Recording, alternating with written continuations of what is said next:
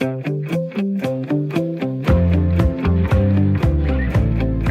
lytter til Sommertid. Jeg hedder Lisbeth Broselius Melendes. Min gæst i dag er en kvinde, der har fingeren på pulsen, når det kommer til musikken. Hun er uddannet kantfil fra Københavns Universitet i musikvidenskab og har fyldt sit arbejdsliv med netop det, musik. Hun har tidligere været ansat i Statens Musikråd under Kulturministeriet og skiftede i starten af året i år fra en stilling som programchef for den klassiske musik i Tivoli ud med en chefstilling hos Koncerthuset Malmø Live. Men hun er i det hele taget optaget af kultur. Hun brænder for det, siger hun selv. Og så er hun SF's kulturordfører i Københavns borgerrepræsentation. Velkommen til sommertid, Maria Frej. Tak skal du have. Og velkommen til jer, der lytter med. Maria Frej øh, skal være med mig den næste time her i sommertid, hvor jeg hver dag har en gæst med, som i løbet af 2020 indtil nu har haft noget særligt på spil, og derfor har en historie at fortælle os andre.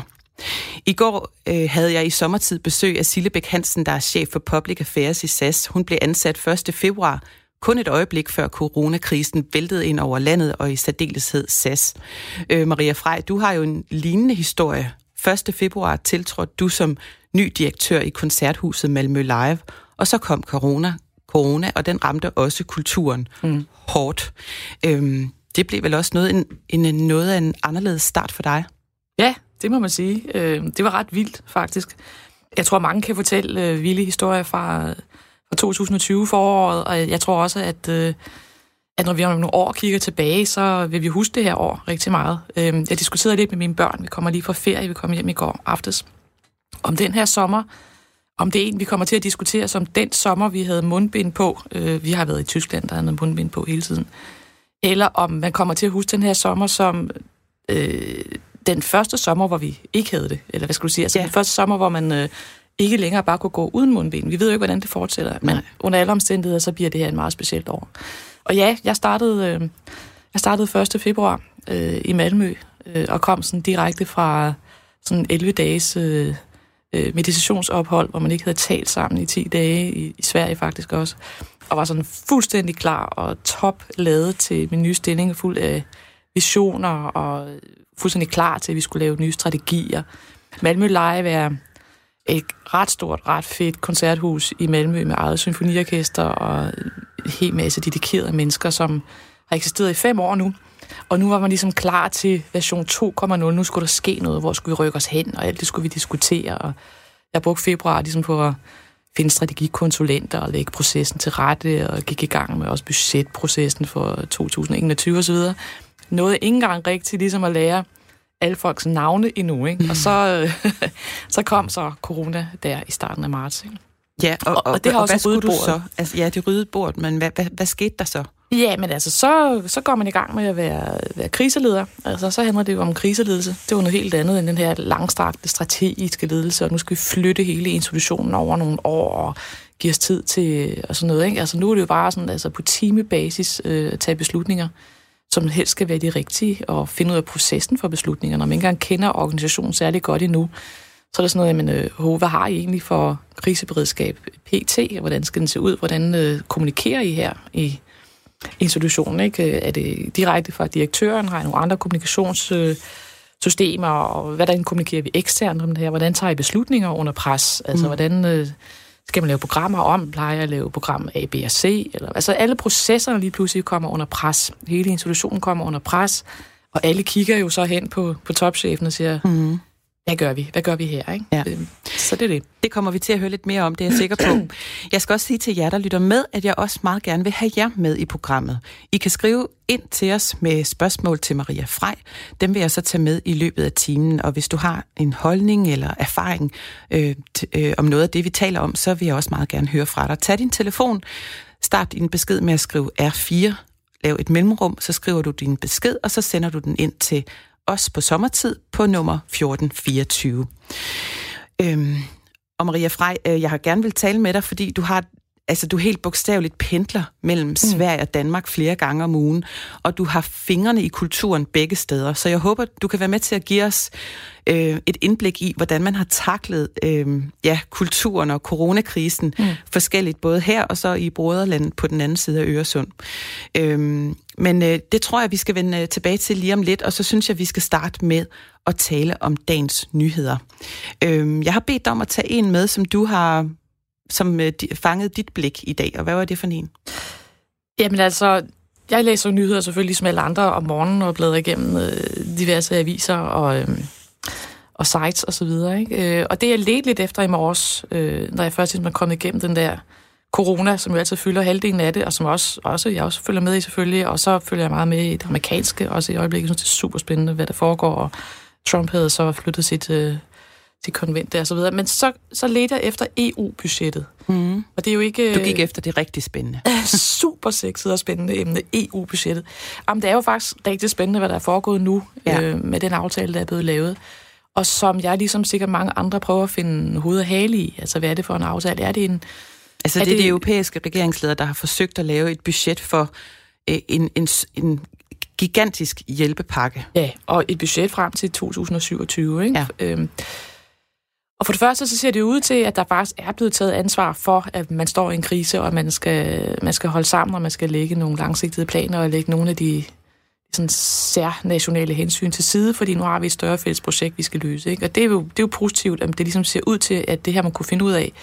Men der er jo også nogle andre ting, som vi nu begynder at spørge om. Jamen, simpelthen, altså, jeg kan se i dag, der spørger man så meget om, hvordan, hvordan er det egentlig med klimaet? Altså, er det gået den rigtige eller den forkerte vej med klimadagsordenen? Og hvad nu egentlig med med bistandshjælp og ulandshjælp og sådan noget? Altså har man egentlig lukket sig mere for resten af verden, eller hvad er der sket nu? Det begynder folk at spørge om, og sådan noget synes jeg er vanvittigt interessant. Men særligt interessant synes jeg selvfølgelig også lige er med kulturbudgettet, som jeg har prøvet at kigge lidt efter, om der er noget nyt om det, og det er der jo ikke.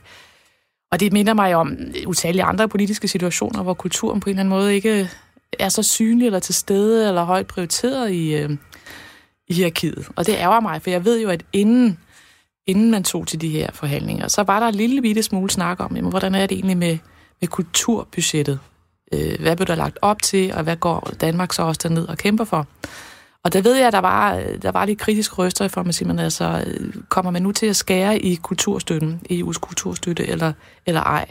Og jeg kan ikke finde svar på, om det er sket. Nej, altså der var jo øh, en socialdemokrat, jeg kan mm. faktisk ikke helt huske, hvem det var, men jeg kan huske, at jeg læste, at øh, en der sagde, at øh, man vil ikke tage til EU, øh, hvor øh, kulturen skulle stå altså på prioriteringslisten fra mm. Danmark. Nej, og det ærger mig jo, og det, det, nu er det ikke, fordi vi skal sidde og diskutere partipolitik i en uendelighed, men altså, jeg, jeg synes, øh, jeg synes Nej, det er jeg tænker, det er, fordi du, du mener, det er symptomatisk for, Ja, det hvordan... synes jeg jo, det er. At, at det altid bliver prioriteret så lavt, og at man ligesom taler den værdi op. Og jeg vil sige, særligt i, i de tider, vi står i lige nu, der tror jeg, der er altså i særdeleshed, at vi har brug for kulturen. Jeg synes, der er meget, vi har brug for at støtte og bakke op om den, og jeg synes, det er rigtig ærgerligt, hvis den ligesom bliver prioriteret bort nu, øh, eller mulighederne for støtte bliver prioriteret bort. Jeg er heller ikke sikker på, at man rigtig ved, hvor meget kulturlivet i Danmark og Europa i det hele taget øh, bruger den støtte. Og hvis man kigger meget nationalt på det, der er rigtig mange dele af dansk kulturliv, som faktisk får stor glæde af den EU-støtte, øh, der findes, for eksempel filmområdet. Så jeg er ikke engang klar om, at altså, jeg kan godt frygte, at man ikke kender konsekvenserne fuldstændig, hvis det er, at man har skåret kulturstøtten så meget ned. Men det ved jeg jo ikke, om det er endt med. Og det symptomatiske er måske netop, at vi ikke har en daglig kulturnyt, du ved, i forlængelse af radioaviserne og, og tv-aviserne, hvor man lige får den nyeste opdatering med, hvad der egentlig sket på det område. For så ja. vil man nok få det her spørgsmål besvaret. Og det er umuligt lige nu for mig at, øh, at få det besvaret. I hvert fald sådan lige, når jeg scroller igennem nyhederne i ja. dag. Så må jeg gøre mig lidt mere umage, så skal jeg jo nok finde et svart sted. Og jeg tror, vi kommer mere omkring det her med kulturens plads, øh, og hvordan ja, den er placeret i, i hierarkiet over sager, som øh, politikerne prioriterer. Jeg har også taget en øh, nyhed med mm. til dig i dag, Maria Frej øh, en lidt anden genre. Øh, I Venedig har de fået et problem. Øh, turisterne er simpelthen blevet for tykke. De små gondoler tager nu maks 5 turister med, før kunne de tage 6 med, og de store gondoler tager nu kun 12 passagerer med, modsat 14 tidligere. Øh, reduceringen i antallet pa- øh, antal passagerer sker, fordi de besøgende turister er blevet tykkere, meddeler Andrea Balbi, der er præsident for Venedigs Gondolforening, og det her skriver TV2 i dag. Og de citerer Raul øh, Roverato, tror jeg han hedder, der er præsident for Foreningen for Vikarierende Gondoler. Han siger til det italienske medie La Repubblica, at turister fra nogle lande er som bomber, der læses på, og at bådene synker og tager vand ind i nogle tilfælde. Altså, det er jo lidt farligt territorium at bevæge sig mm. øh, frem. Nej, nej, det er jo ikke det. Han siger, det er farligt at bevæge sig frem med over et halvt ton kød ombord, siger han til det italienske medie, ifølge CNN. Øhm, altså det her med overvægtige turister, øh, det er også et problem på den græske ø Santorini, hvor turister ofte lader sig transportere op ad de stejle veje på ryggen af et æsel. Men æslerne, de kommer på overarbejde. Mm. Og fremover så er det kun turister, der vejer maks 100 kilo, som så må sætte sig op på et æsel på Santorini. Mm. Hvad tænker du om den historie? Oh, mange ting. Altså, den første tanke, der lige slog mig, det var, øh, altså, jeg skal sige, forholdet til altså, corona, som jo også er en, en ting, som gør, at man begrænser, hvor mange der sidder i en gondol, eller hvor mange der er i, i et lokale. Ikke? Altså, så, så er det åbenbart ikke kun øh, corona, men også altså, overvægt, der kan begrænse sådan noget. Så det var lige den første relation. Altså. Øh, hvad jeg tænker? Jamen, jeg tænker, at vi har i vores vestlige verden et, øh, et velfærdsproblem, som er overvægt. Altså, og det, det kan vi jo se i USA, hvor meget det, øh, altså, hvor meget det fylder, ja, altså bogstaveligt talt. Ikke?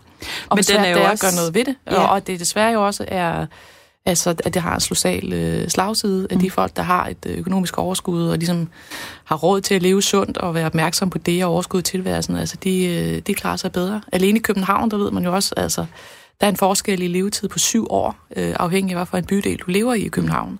Så der er meget forskellige levevilkår, og overvægt er et, øh, et stigende problem. Ja, men den er også svær, fordi øh, vi i øvrigt jo forsøger at få bugt med fatshaming, altså mm. udskamning af tykke mennesker. Mm. Øh, men ja, hvad gør man så, hvis øh, æsler kollapser og gondoler tager vand ind? Mm. Altså, der er jo ikke så meget på grund af æslerne og gondolerne, man skal gøre noget. Det er vel mere på grund af folks sundhed, ikke? Jo.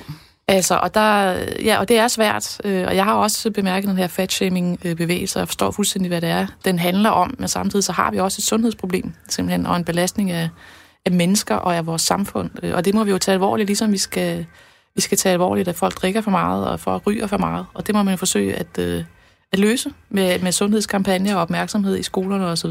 Ja. Men først og fremmest erkende, at det faktisk er et problem med den her overvægt, og vi har jo set det i USA altså for mange år siden.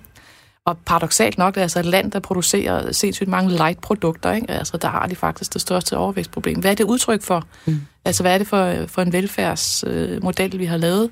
hvad er det for en sukkerindustri, vi har? Altså, jeg så for nogle år siden en, en dokumentar om sukkerindustrien. Ikke? Altså, det var sådan vanvittigt, at man har tilladt øh, altså, nogle produkter med så meget sukker i, og skabt den afhængighed, som vi jo nærmest har af sukker i dag i vores samfund. Ikke? Ja. Det var dagens øh, nyheder, vi lige fik vendt her, og vi går videre i programmet.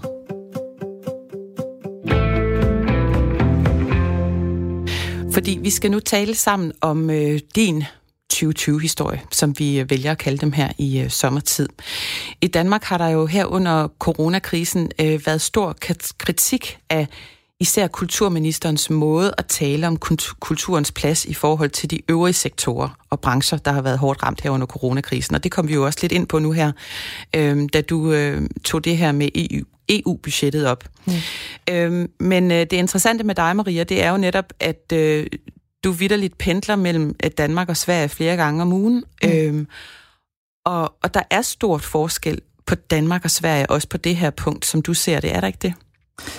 Jo, altså det er der jo. Øh, nu ved jeg ikke, om det er coronaen eller kulturen, vi tager, men hvis vi nu tager coronaen først, altså, så, øh, så har det jo været, været skizofren, ikke? at stå på Øresundstoget i København, øh, på hovedbanegården, som hedder fuldstændig tom. Altså, jeg har aldrig set så tom en Københavns hovedbanegård før. Og der står jeg så om morgenen klokken halv otte og står i tog, som er altså fuldstændig også gabende tomt, og det er helt stille. Øh, og så kommer man ud på stationen på Malmø Central, og så er der fuld af mennesker, ikke? Mm. Øh, og alting er åbent. Caféerne er åbne, børnene går i skole for at gå på arbejde, og man kan gå til frisøren og shoppingmalls og på restauranter og alting, ikke? Det er virkelig skizofrent, og så tage tilbage igen øh, til sådan et fuldstændig nedlukket Danmark. Og så, altså, den meget forskellige håndtering af corona, synes jeg har været svær faktisk også, men også spændende selvfølgelig. Og vi ved jo ikke, hvem der, hvad skal man sige, vinder den landskamp endnu, vel? Vi ved jo, hvordan, altså lige nu så fører Danmark jo øh, klart nok, men altså, vi ved jo ikke på lang sigt, om Sveriges øh, strategi alligevel var den bedste. Det må vi jo finde ud af på et tidspunkt, hvordan det egentlig ender med den kamp, ikke? Ja, ja. Og så er det det kulturelle. Altså, øh, ja, altså min oplevelse, nu har jeg ikke været der mere end 4-5 måneder, men min oplevelse af Sverige er, at de, øh, altså, de er mere modige til at tale kulturen op, og til at stå ved kulturelle værdier, og hvad det er, kulturen betyder for vores samfund. Det tror jeg, de tør sætte mere ord på. Altså, hvis du bare sammenligner øh, Malmø Storts øh, kulturpolitik, som jo er nedskrevet, man kan finde på nettet, med den, som Københavns Kommune har lavet i det kulturudvalg, jeg selv sidder i, så er der himmelvid forskel, ikke? På hvilken måde? Jamen, altså på måden, man tør i, i Sverige fortælle, hvad det er, kultur kan, og hvad det er, man, man gerne vil med kultur, hvilke ambitioner man har. Ikke? Man vil, at den gør en forskel for folk. Man vil gerne noget med, med, med Malmøborgernes livskvalitet. Man vil gerne, at de bliver at de får reflekteret over verden, og de får kunstneriske erkendelser, og altså alle sådan nogle ting, som man næsten ikke tør sige i Danmark længere, ikke? Har men, de faktisk ambitioner om. Ikke? Ja, ja ambitioner ja. Og, og flotte ord, så, men, ja. men gør de det også anderledes? Ja, det synes jeg, de gør. Altså, jeg synes jo også, at det daglige i Malmø oplever en vilje til at investere simpelthen i kulturen. Øhm, og til at også tale den, der er også meget med retorik. Altså, nu spørger du meget, hvad de gør. De gør jo meget. De investerer jo vildt meget, synes jeg, i, i Malmøs kulturliv. De har alle mulige fede institutioner derovre. Men der er også noget med, hvordan de tør stå ved, at de gør det.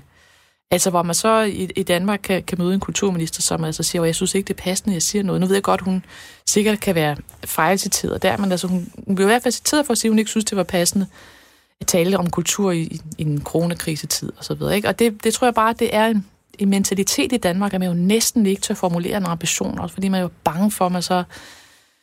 Og hvordan, hvordan har man, har man i talesat det her i Sverige? Men på en helt anden måde. Altså, der står man frem og siger, at det er kulturen, der skal samle os, og kulturen er en vigtig værdi, og der er særligt i tider som disse, og man laver støttepakker og sådan noget. Altså fornemmelsen, altså jeg er fuldstændig inde i alle de svenske systemer nu, men min fornemmelse er bare, at man er mere modig med kulturen derovre, og man heller ikke er så bange, sandsynligvis med rette, for at man bliver slået i hovedet bagefter, med at øh, hvorfor tør du overhovedet snakke om kulturen, når, når der folk dør på plejehjemmene. Man er klar over, at man ikke altid skal sætte tingene op mod hinanden på sådan en uheldig måde, hvor man siger, hvad vil du helst øh, have plejehjemspladser eller kultur? Ja. Og den tendens har man i Danmark, der sætter man de der ting op mod hinanden. Og derfor er der en kulturminister, som jeg ved brænder for kultur, men som faktisk frygter lidt at stå og tale om den. Og den taler du om, ikke? om øh, vores kulturminister. Ja. ja. Altså i Danmark, der blev offentligt ansatte sendt hjem. I Sverige, der blev de på arbejdspladsen. Skoler og daginstitutioner blev overvejende lukket i Danmark, langt de fleste. I Sverige er de samme institutioner blevet holdt åbne. Øh, her i Danmark, der blev forsamlingsforbuddet, øh, der galt det forsamlinger over 10 personer. I Sverige måtte man være op til 50 personer på en gang. Jeg var inde, øh, mm. men altså der har været aflyst koncerter og spillesteder har, har lukket osv. Mm. osv. Og det har så også galt øh, i Sverige, mm. tænker jeg. Og jeg var inde og kigge på, på hjemmesiden, der hvor du arbejder, mm. øh, på Malmø Live. Altså, der er jo heller ikke nogen koncerter nu her der. Nej. Nej, men altså, selvom der er forskel på, hvordan, og store forskel på, hvordan man har taklet corona, så er der også mange ligheder. Altså, fordi, ja, vi har også måttet lukke ned hos Malmø Live øh, og sige, at vi kan ikke lave koncerter. Øh, også, også selvom man godt må være 50 personer, så har det været umuligt for os at gøre. Nu håber jeg jo, at det bliver anderledes her, når vi skal åbne igen 1. september, men jeg kunne også godt frygte, at det ikke bliver det. Så selvfølgelig er der også lukket ned der, altså øh, for rigtig mange ting. Øh, og man spiller altså nogle steder for, for 50 personer, og andre steder så spiller man slet ikke. Kommer I igennem krisen? Jamen det gør vi alle sammen altså, vi kommer jo alle sammen igennem kriser. Hvis du kigger sådan i de, i de helt store og brede penselstrøg, så kommer vi selvfølgelig ud på den anden side af den her krise. Det der er spørgsmålet, det er, hvordan vi kommer ud øh, på den anden side af krisen. Altså om vi kommer ud med et kulturliv, som ligner det, som vi kendte inden krisen, eller om vi kommer ud med noget helt andet. Altså, og det er jo det, det er så svært at sige også som, som leder af en institution. Hvad skal vi pege på? Det er rigtig svært at pege på noget lige nu. Altså er det sådan, at... Øh, vi om et år måske er tilbage og gentager, eller genoptager koncerterne, som vi kender dem, hvor man sidder 1600 mennesker og oplever musik i, i to timer tæt på hinanden med den der intimitet, det giver. Eller er vi blevet anderledes om et år? Er vi blevet sådan, at vi har udviklet nogle andre produkter, og folk sidder på en anden måde, og er mere digitale, eller man kommer og går, eller har vi fået nogle andre vaner? Altså, det ved jeg, hvad stiller sig mange af de spørgsmål øh, i andre brancher, også bare med måden, man nu holder øh, videomøder på. Det er jeg da sikker på at komme for at blive på en anden måde. Jeg er også sikker på, at vi kommer til at arbejde mere hjemme nu, end man gjorde tidligere.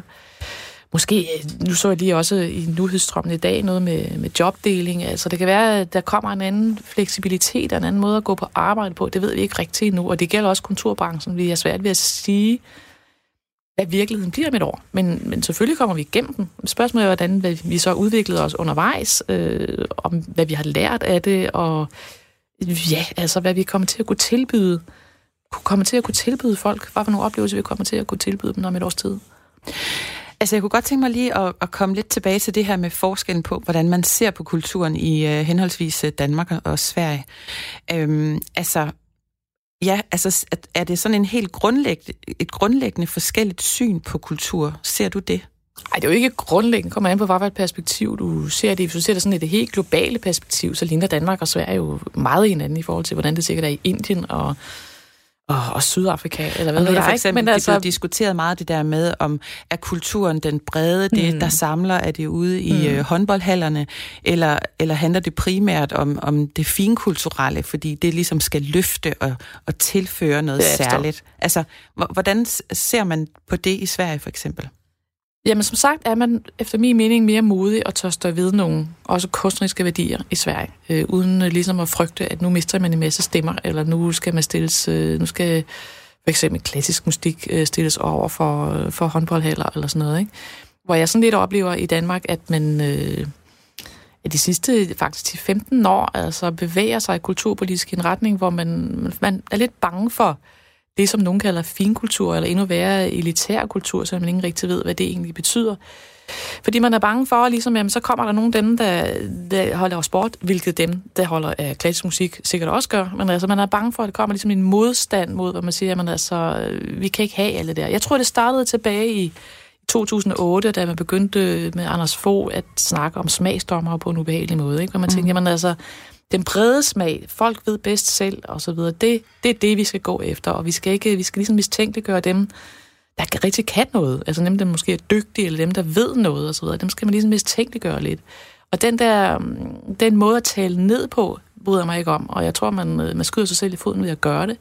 Og det oplever jeg ikke, man gør i Sverige. Jeg, jeg oplever ikke, at man i Sverige ligesom har det behov for at, øh, at tale noget andet ned, altså for at tale nogen, der kan lide nogle bestemte øh, former for kultur, altså tale det ned, eller man har ikke behov for at sige dem, der er sindssygt gode til noget, eller professionelle, dem, der leverer en, også en kunstnerisk oplevelse. En er det lidt jantelov her i Danmark? Eller det ja, det er måske lidt jantelov, og måske det er bare som en... Øh, ja. Altså måske det, som nogle gange er det jo nemt at samles om, en mistænkeliggørelse af noget andet. Og så mm. kan man ligesom lave sådan en fællesnævner, enten nogen, der er meget dygtige, eller nogen, der er meget smalle, eller nogen, der er rige, eller eller andet, og så kan man samles om, at det, det, det skal de ikke have lov til, og vi andre, vi ved lige så godt, eller sådan noget, ikke? Og det er jo, det er jo en tendens, som man, man kan se også inden for politik, eller sådan noget, ikke? Altså inden for for eksempel, altså, man ser, hvordan kan Trump komme til magten, ikke?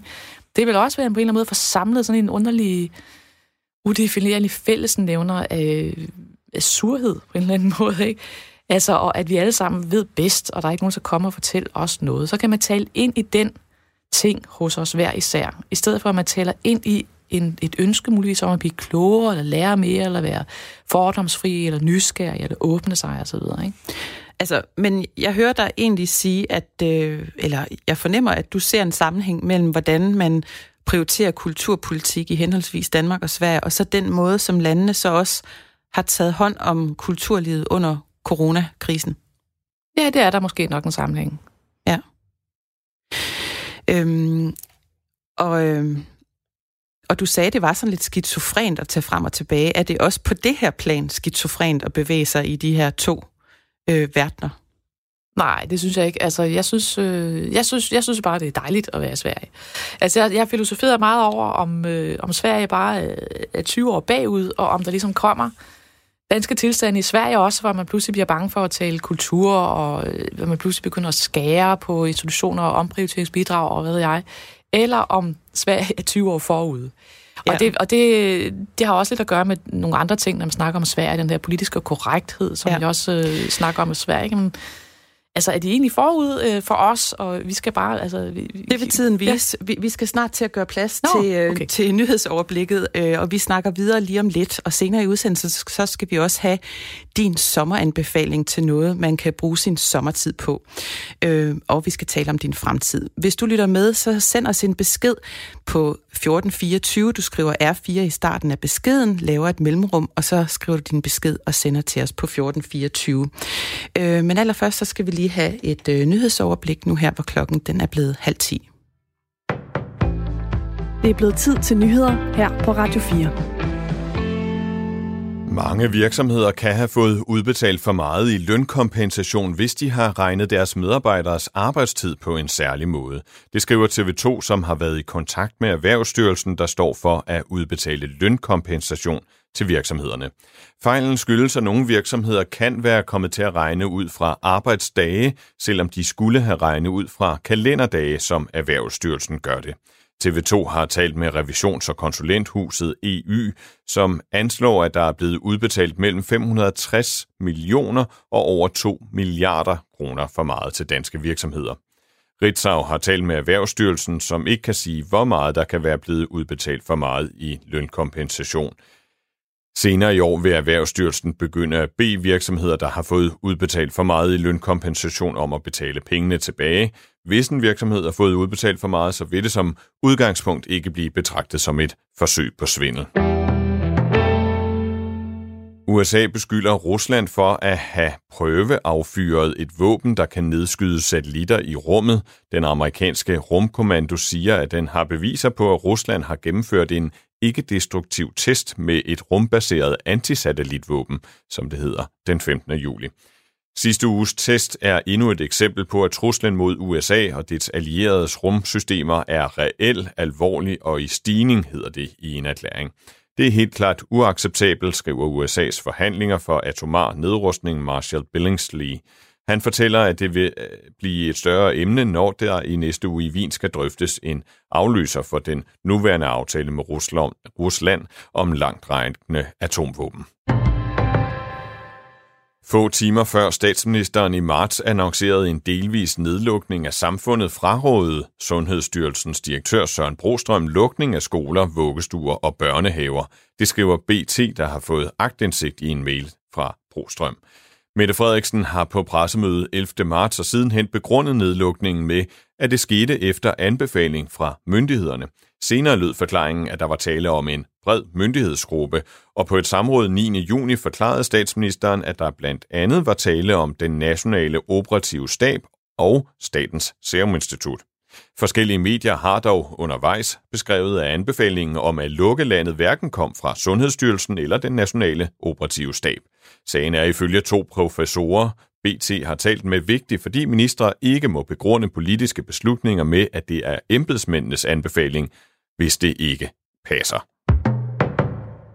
Salget af buræg er styrt dykket de senere år. Alligevel ønsker enhedslisten et forbud mod buræg, og det er der en grund til. Ægne bruges nemlig fortsat som ingredienser i andre produkter, siger enhedslistens fødevareordfører Maj Vidladsen til DR.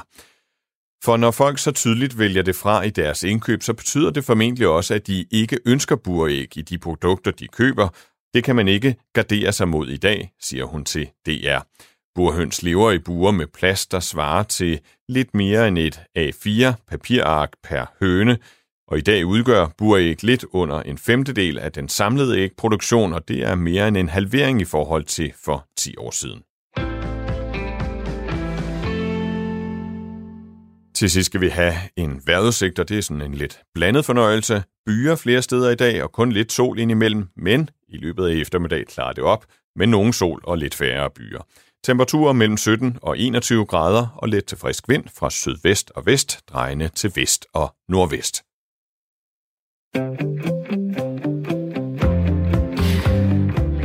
Velkommen tilbage til programmet Sommertid. Jeg hedder Lisbeth Boselius Melendes.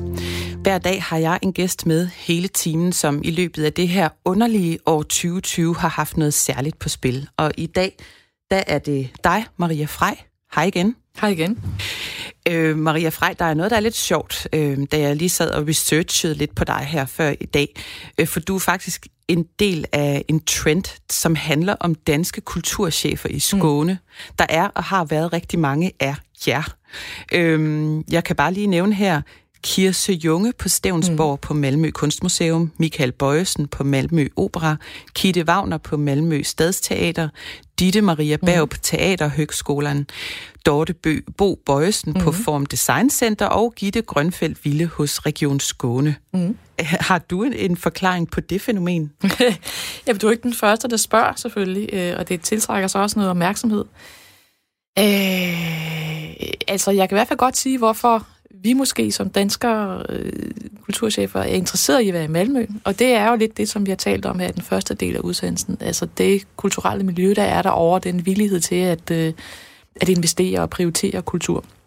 Hvorfor de så er interesseret i os, øh, de bud, jeg har hørt, øh, er, at vi kommer måske med en eller anden form for robusthed, fordi vi jo præcis i Danmark har været igennem nogle andre øh, øh, kulturmiljø og klimaer, kan man sige, med besparelser og altså nogle andre kampe, vi har taget her. Så vi, vi har måske sådan lidt mere... Øh, vi er rimelig robuste og har lidt øh, hår på brystet efter, øh, efter de ting, som der er sket med kulturmiljøet herover. Ikke?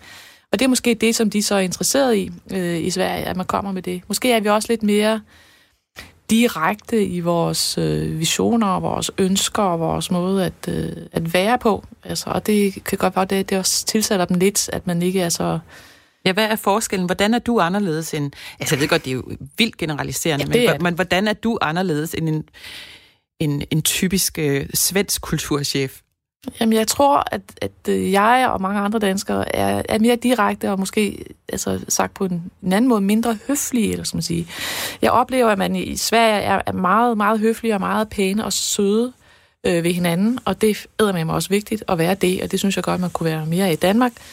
Men der kan også nogle gange være brug for en større tydelighed, måske, ja, måske større... Øh, ja, man går direkte til sagen nogle gange, i det man gerne vil, i hvert fald når man så er på chefniveau at det er tydeligere, hvad man gerne vil med et eller andet.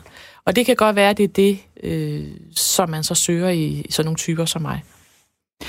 Øhm, jeg tænker også, at det må være sjovt for sådan en som dig. Altså, at, at hvis der er flere penge at lege for derovre. Mm. Jamen, det er det da også. Øh, og, og det er ikke engang så meget penge. Lige nu har jeg lige været igennem en, en budgetproces, hvor vi skulle skære 10 millioner. Det var altså virkelig ikke sjovt. Og jeg er ikke sikker på, at vi har set det sidste af det endnu, øh, fordi efter den her coronakrise, så vil jeg næsten forudse, at der kommer en regning til os alle sammen, også kulturlivet. Mm. Men det der, altså det, der gør det sjovere, især efter nogle år i Tivoli, også hvor jeg arbejdede inden, det er jo altså, at, at man faktisk rigtig gerne vil kulturen, og at man gerne investerer i den, og det er okay at lave noget, som bare er vigtigt. Ikke nødvendigvis noget, der skal give et, øh, et plus på bundlinjen, men det er simpelthen bare vigtigt. Altså, og hvor man, især når man kommer fra en kommersiel institution, men også nogle af de andre institutioner i Danmark, altså hele tiden skal kæmpe for sin legitimitet på en anden måde. Det er jo sundt at skulle det. Det har jeg talt meget for i Danmark, at man skal også man skal ikke bare tage ting for givet, og som kulturinstitution i Danmark skal man også kunne argumentere for, for at man er vigtig. Men det er også lidt rart at komme til et land, hvor man ikke skal argumentere hele tiden, og så meget og så grundlæggende, som man skal i Danmark. Maria Frej, der er kommet en sms Nå da. til dig.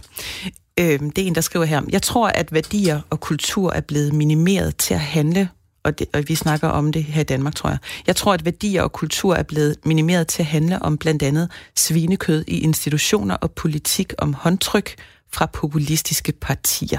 Mm. Hvad tænker du om den? Jamen, det er jeg fuldstændig enig i. Altså, jeg er fuldstændig enig i, at, øh, at vi simpelthen misser, øh, som kulturliv, så misser vi også lige nu en vigtig kulturkamp. Altså, fordi der er jo faktisk virkelig meget brug for kultur, og der er jo faktisk mere og mere røre i den, og der er rigtig meget at diskutere, og der er rigtig meget at komme efter, og så bliver det alligevel bare reduceret til sådan nogle platte emner som det der. Mm. Og det er virkelig ærgerligt. Øh, og hvis man for eksempel nu snakker om, om andre kulturer end den danske eller nordiske, så er vi ekstremt dårlige at se, se ud over vores egen næstip, altså at pille egen navle, ikke? Og derfor bliver det så et spørgsmål om håndtryk. Gud, hilser de på en anden måde i andre lande, eller spiser de ikke svinekød i andre lande? Er ikke galt, hvor meget vi går glip af ved at kigge på andre øh, altså kulturs musik eller teater. Eller, øh, altså, det er fuldstændig vanvittigt, at vi, vi kun snakker om, om de der ting, i stedet for at kigge på for eksempel 1 milliard inders kultur. Altså. Ja. Altså lige, øh, altså lige før nyhedsoverblikket, der talte vi så om det her med coronakrisen, hvordan den har formet dit 2020. Øhm, og, og jeg har stadigvæk nogle spørgsmål til dig om det her med kulturen, som vi jo så også mm. er inde på nu. Øhm, fordi du havde en kommentar i politikken for nogle dage siden, hvor du kritiserer kulturminister Joy Mogensens takling af krisen i kulturlivet. Du skriver, men som kunstner eller professionel kulturaktør kan man føle sig en anelse ministerieløs, når Kulturministeriet omdannes til Demokratiministeriet. Kan du lige sådan kort uddybe, mm. dybe, hvad du mener med det? Ja, baggrunden er jo, at, øh, at Joy Mogensen er ude og snakke om, at hendes vision for Kulturministeriet er jo, at det bliver et demokratiministerium, at det ligesom alle, alle i Danmark får en stemme og kan udfolde sig osv., og, og det er jo på ingen måde uenig i. Det synes jeg er en smuk vision. Men, men kulturlivet består bare af flere dele end det. Altså, der er jo ligesom den, den side af tallerkenen, som handler om borgernes egen udfoldelse, og vi sidder hjemme og spiller guitar, eller går til noget, og går til sport og sådan noget. Og så er der den anden del, som er det professionelle kunst- og kulturliv. Altså. Og det er jo alle dem, der altså tilbyder os noget, som tilbyder os teateroplevelser, eller koncerter, eller film, eller hvad som helst. Ikke? Og den, den del er det, som om ikke rigtig er til stede i hendes vision. I hvert fald så placerer hun den over i Erhvervsministeriet siger. Det er jo et erhverv. Det samme kan man jo sige om landbruget, eller kan man sige om øh, uddannelsessektoren og sådan noget. Og der, der, så bliver man ministerieløs, hvis man er en, der leverer de tilbud til folk, hvis man bliver placeret over et andet ministerium, og man ikke ligesom skal være med i Kulturministeriet og tages varer om, tages hånd om øh, der. Jamen, og, og jeg kan jo også godt forstå det, hvis man ser det helt oppefra, fordi der er vel, altså der er vel mange områder lige nu, der altså rent politisk har, har brug for rigtig meget hjælp. Mm. Altså, hvorfor er kulturpolitik så vigtigt i dine øjne? Jamen, det er ikke, fordi det er... Jo, nu lad os forstå, jo, det er præcis så vigtigt. Det vil ikke sige, at det er vigtigere end andre områder, men det er også vigtigt. Det er jo sindssygt vigtigt, at du, når vi kommer til at have et velfærdssamfund som det, vi har, altså hvor vi i, i udstrakt grad ikke behøver at bekymre os så meget om, om vi har mad på bordet, eller tag over hovedet, eller børn, der går i skole osv., hvilket jo andre lande har problemer med stadigvæk. Men her, der har vi jo faktisk tid og rum til også at diskutere, hvad vi gerne vil fylde vores liv med. Altså det, som hedder en livskvalitet. Og det er her, kulturen kommer ind i billedet. Det er den næring, det så handler om der. Øh, hvor det ikke kun handler om, at du indtager nogle kulhydrater, men du også indtager åndelig føde simpelthen. Og det har du brug for som menneske. Fordi du er jo ikke kun et dyr, som skal trække vejret og indtage føde og sove, og så starte forfra næste dag. Altså, man er jo en menneske, der helst også skal udvikle sig, blive klogere og, og altså, få det livsindhold, som gør os til rigere mennesker. Og det, det er der, kunst og kultur kan gøre noget for os. Ja, og kan du, altså, hvordan det? Altså, hvordan er det at gå til en koncert, er det at se en udstilling? Altså, hvordan, ja, det hvordan kan, kan det, det kan gøre det? det? Det, men det kan, jamen jeg tror næsten, vi alle sammen, alle har jo oplevet det. Hvor man går til, for mit vedkommende er det meget koncerter selvfølgelig, fordi det er det, som jeg beskæftiger mig med, men jeg er, jeg er nogle gange gået ud fra en koncert, og kan mærke, at nogle ting er blevet anderledes for mig. Der er blevet rykket en lille smule ind i mig. Måske har jeg siddet og grædt til koncerten, måske har jeg ikke gjort det. Det er ikke så meget, hvordan jeg lige har følt det, men jeg kan simpelthen mærke, at nogle ting har rykket sig. Det er, noget står anderledes, når jeg går ud fra den koncert. Og de oplevelser har man brug for, fordi det ikke kun handler om det, det, det daglige her og nu, men det handler jo også om, at vi rykker os som mennesker. Og et stort ord er erkendelse, men det er faktisk små erkendelser, man kan få. Altså noget, man pludselig, noget, der falder på plads, noget, man ser, noget, man forstår, eller noget, man pludselig forstår, at man ikke forstår. Og det har man jo brug for, mener jeg som menneske, hvis man gerne vil videre, hvis man gerne vil blive klogere. Og det mener jeg jo, vi skal ville. Jeg mener, at vi skal ville udvikle os og blive klogere i den tid, vi har som mennesker. Maria Frej, vi skal, vi skal også tale om sommeren. Nu har vi været godt omkring kulturen, og jeg ved ikke om, øh, der, der bliver nok sagt kultur en gang mere. Jeg tror du? resten af timen, tænker jeg. Men øh, vi har hørt dig øh, fortælle nu om meget det med dit arbejde. Øh, men øh, sommeren her er jo også blevet øh, påvirket af corona øh, for os alle sammen på den ene eller den anden måde. Øh, hvordan skulle din sommer egentlig have set ud, hvis der ikke havde været corona? Jeg skulle have været til Finland. Øh, jeg er halv finde, min mor er finde, øh, og jeg har stadig en smule øh, familie tilbage i Finland, og også nogle venner. Og jeg prøver at komme derop med jævne mellemrum med, mine børn og min mand, fordi det er jo en del af, af vores DNA. Mm-hmm. Så der skulle vi have været nogle uger, øh, og det besluttede vi os så for øh, til sidst ikke at gøre. Selvom det faktisk blev åbnet for det øh, lige op til, vi havde planlagt at afsted, så blev det faktisk åbnet, så vi kunne tage til Finland. Men øh, for det første, så kunne vi se på, at der var sikkert mange ting af dem, vi havde ønsket, vi skulle lave, vi ikke kunne gøre, fordi det var lukket eller begrænset, eller kan man overhovedet gå i sauna, for eksempel, i disse tider. Uh, ja. øh, og for det andet, så var der transport. Det var en dealbreaker, hvis I ikke kunne komme i, i Ja, det er det faktisk. Jeg holder meget af sauna. Ja. Øh, men øh, det andet var så også transporten. Altså, jeg har nogle døtre, som øh, er meget klimabevidste, heldigvis. Øh, og de sagde, at de var ikke interesserede i at flyve til Finland. Og øh, vi skulle have været med tog, og det kunne man så ikke på det tidspunkt. Man kan ikke køre øh, tog gennem Sverige. Det er jo lukket ned stadigvæk. Okay. Stockholm. Og hvad blev det så til i stedet for? Jamen, så blev det til Tyskland, ligesom jeg kan se rigtig mange andre danskere også gjort. Så vi har været i Berlin øh, en uge, og så i Dresden her de sidste par dage, jeg kom hjem her omkring midnat. Okay, ja. Og, øhm, Med og, tog. Og, hvor, med tog, ja. og nu, øh, altså din ferie er jo ikke slut, ved jeg, så hvad, hvad skal du bruge resten af ferien på? Jamen, nu skal jeg sende øh, mine to døtre til Grønland, øh, fordi deres øh, farmor har givet dem en vidunderlig gave, øh, så de skal til Grønland Wow. wow. en uges tid eller 10 dage. Ja. Og så skal jeg selv op i sommerhus øh, og håbe på et dansk øh, sommervejr, og så skal jeg forberede, at vi starter i Malmø igen øh, 3. august. Så du skal arbejde i din ferie? Ja, men, altså, det er svært ikke at arbejde, tror jeg, i min stilling. Men, men jeg vil sige, at jeg har arbejdet mindre den her sommer end i mange år, fordi altså, jeg er jo vant til at arbejde i Tivoli, og der er jo højsæson om sommeren, så der, jeg plejer ikke at have sommerferie så meget, som jeg har nu, så jeg er meget taknemmelig. Okay. Øhm, kan det passe, at du har sommerhus i Ellinge Lyng? Ja. Ja. Og når du så er færdig med at dase på stranden og, eller sidde inde ved computeren, øh, nu siger du, at du skal arbejde lidt, så, så, er, der også, så er det også på tide at opleve noget af de kulturmuligheder, øh, muligheder, som området har at byde på, synes vi. Mm-hmm. Øhm, og det er jo lidt ambivalent, skal jeg helt ærligt sige, at skulle anbefale kulturoplevelser til sådan en som dig, der har så godt styr på, hvad der foregår. Men, øh, men vi gør et forsøg alligevel. Og derfor så har jeg allieret mig med øh, Jens Møller, som er direktør i Destination Sjælland. Yes. Yes. Hej med dig, Jens. Goddag, goddag. Og velkommen her i sommertid. Jo, tak skal du have. Du har selv netop besøgt Anneberg Kulturpark, og du kalder det en overset perle. Hvad er det for et sted ja. Til os, der ikke har været der før? Ja, øh, det er faktisk et tidligere sindssygehospital øh, fra starten af øh, det forrige århundrede, som ligger helt underligt ned til øh, Isefjord. Og øh, det blev så nedlagt i 2015, og den centrale del af bygningsmassen blev så overtaget af et privat par øh, her i 2018, øh, G. Clausen og Morten Chance, som så er gået i gang med at lave et egentlig fødevarehop og sådan et kunstnermiljø, øh, som sådan ligesom øh, migrerer ind i hinanden. Og der har man altså mulighed for at, øh, øh, at komme ud og se øh, produktionen af... Øh, der, der ligger forskellige virksomheder. Der ligger Dansk Tank, der ligger øh, Isøre Is, øh, som er øh, øh, hvad hedder det, øh, økologisk produktion af is.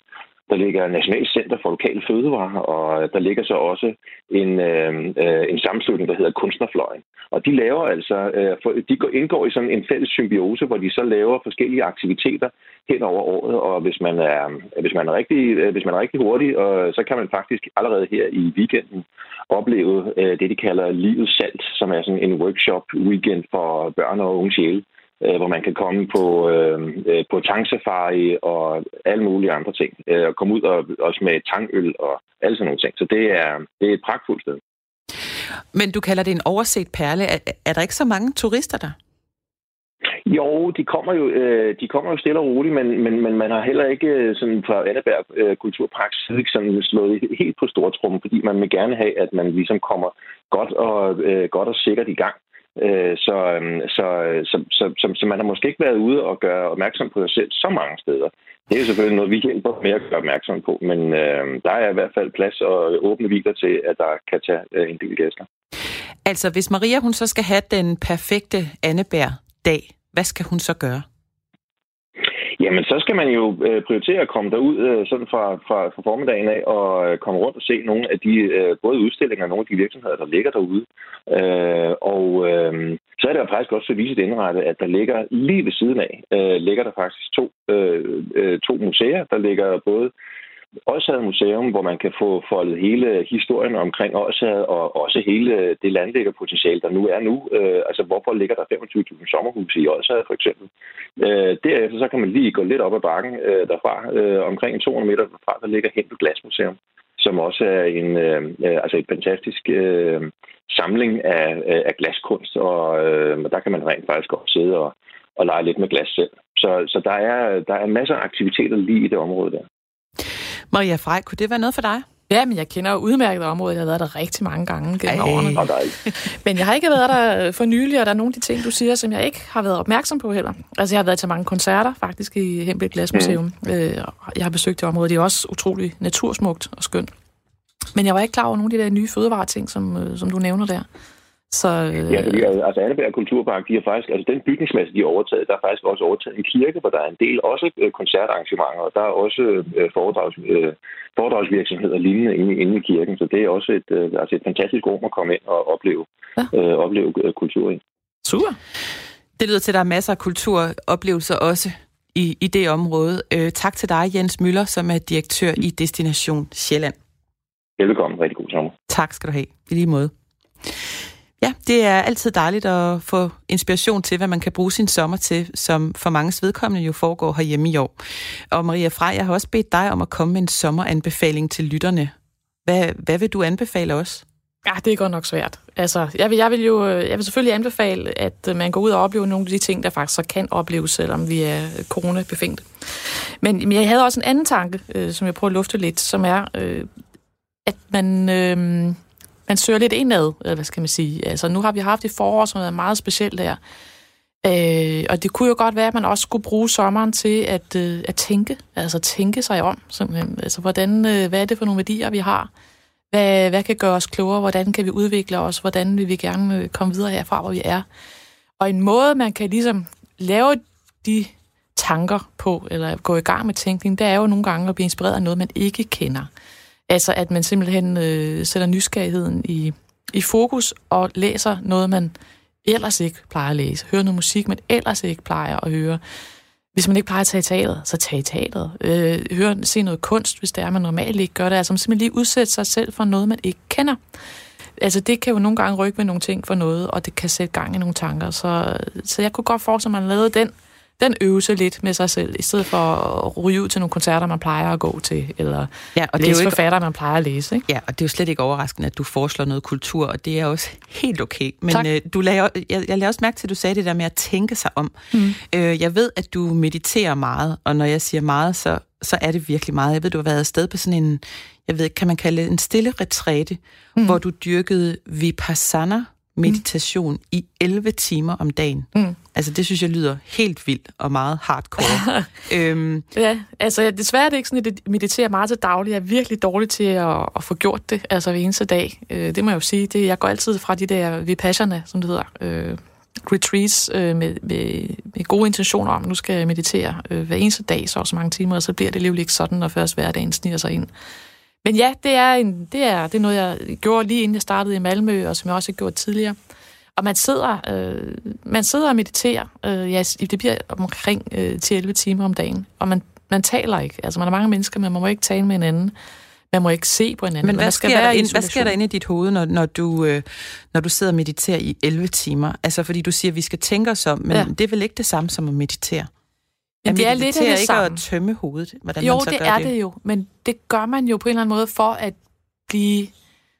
Altså for, for mig er det sådan en, en, øh, en ukrudt... Øh, altså man tager ukrudt væk af sit hoved og sin krop i øvrigt også. Altså at øh, ting, der, der fylder, man ikke skal fylde, altså cravings eller, eller, eller, eller automatreaktioner, man har, sådan noget. Men kom ind til noget af det, som, som betyder noget på en eller anden måde. Altså få renset lidt ud i sine motiver og sine mønstre og sådan noget. Det er det, det handler. Det er Så sådan- har det rykket noget for dig? Jamen det gør det hver eneste meget? gang. Altså hver eneste gang, så der får jeg tænkt nogle nye ting igennem, og altså bliver mere, øh, bliver mere klar over, øh, hvad det er, der betyder noget for mig, og som skal betyde noget. Og bliver, altså, det bliver nemmere for mig at manøvrere rundt i livet bagefter, simpelthen. Og jeg kan jo referere til det så også i det daglige. Og det er som om, der, altså, ting står skarpere for mig. Jeg er Ja. mere grounded. Der er ikke så meget, der forstyrrer øh, så også i dagligdagen. Og det, det er på arbejdet, når man skal tage beslutninger, eller derhjemme, eller i det hele taget. Det er på en eller anden måde en større tydelighed ind i hovedet, man får. Mere opmærksomhed, hvad det er for nogle reaktioner, man har, bare for nogle reaktioner, man gerne vil have.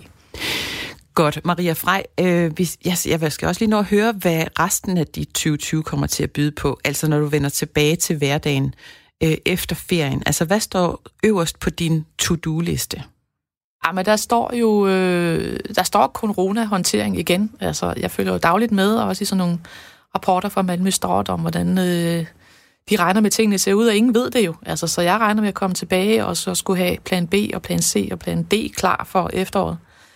Men jeg vil også lave en strategiproces, uanset hvad. Nu skal den ikke udskydes længere. Nu skal vi tale om i Malmø Live, hvordan vi kan blive endnu mere relevante og gøre endnu mere større forskel for, for dem, der bor i Malmø. Hvad er det for et udbud, vi skal have? Hvordan skal vi række ud til dem, der bor der? Og hvordan skal vi udvikle institutionen? Det skal vi i gang med at tale om. Øh, har du lært noget her under corona? Altså det, det er sådan et udtryk, der er kommet. Det lyder jo lidt øh, grammatisk dumt, altså mm. her under coronatiden. Men har du, har du lært noget, som du vil holde fast i, når vi nu forhåbentlig kommer ud på den anden side snart? Ja, altså det, det har jeg, men jeg tror, det, jeg tror, det kommer til at stå tydeligere for mig, hvad det er, jeg har lært, når der er gået lidt mere tid, sådan er det ofte. Ikke? Men jeg synes, øh,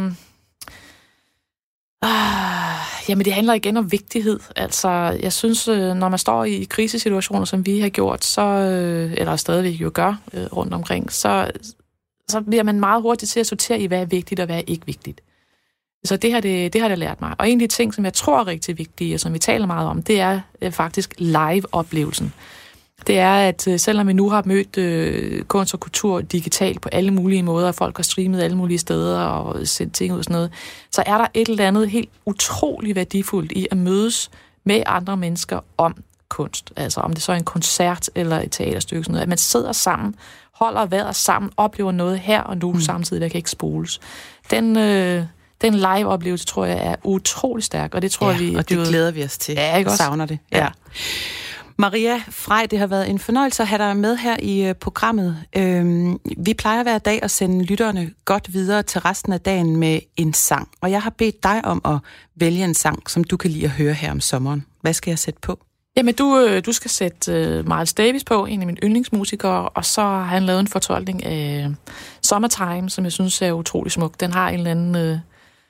Først har det et tempo, som er usædvanligt, sådan alligevel fremdrivende og hurtigt, og så, så har det også en melankoli og en, en skønhed over sig, som jeg synes øh, er helt fantastisk, så den vil jeg gerne øh, dele med jer. Den bliver du ikke rigtig træt af at lytte til? Aldrig.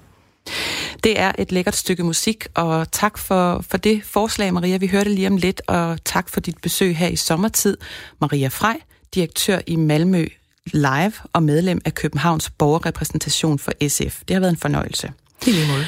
Også tak til jer, der lyttede med i dag. Jeg er tilbage igen på mandag, hvor det er direktør for Nationalmuseet, Rane Villerslev, der er min gæst her i sommertid.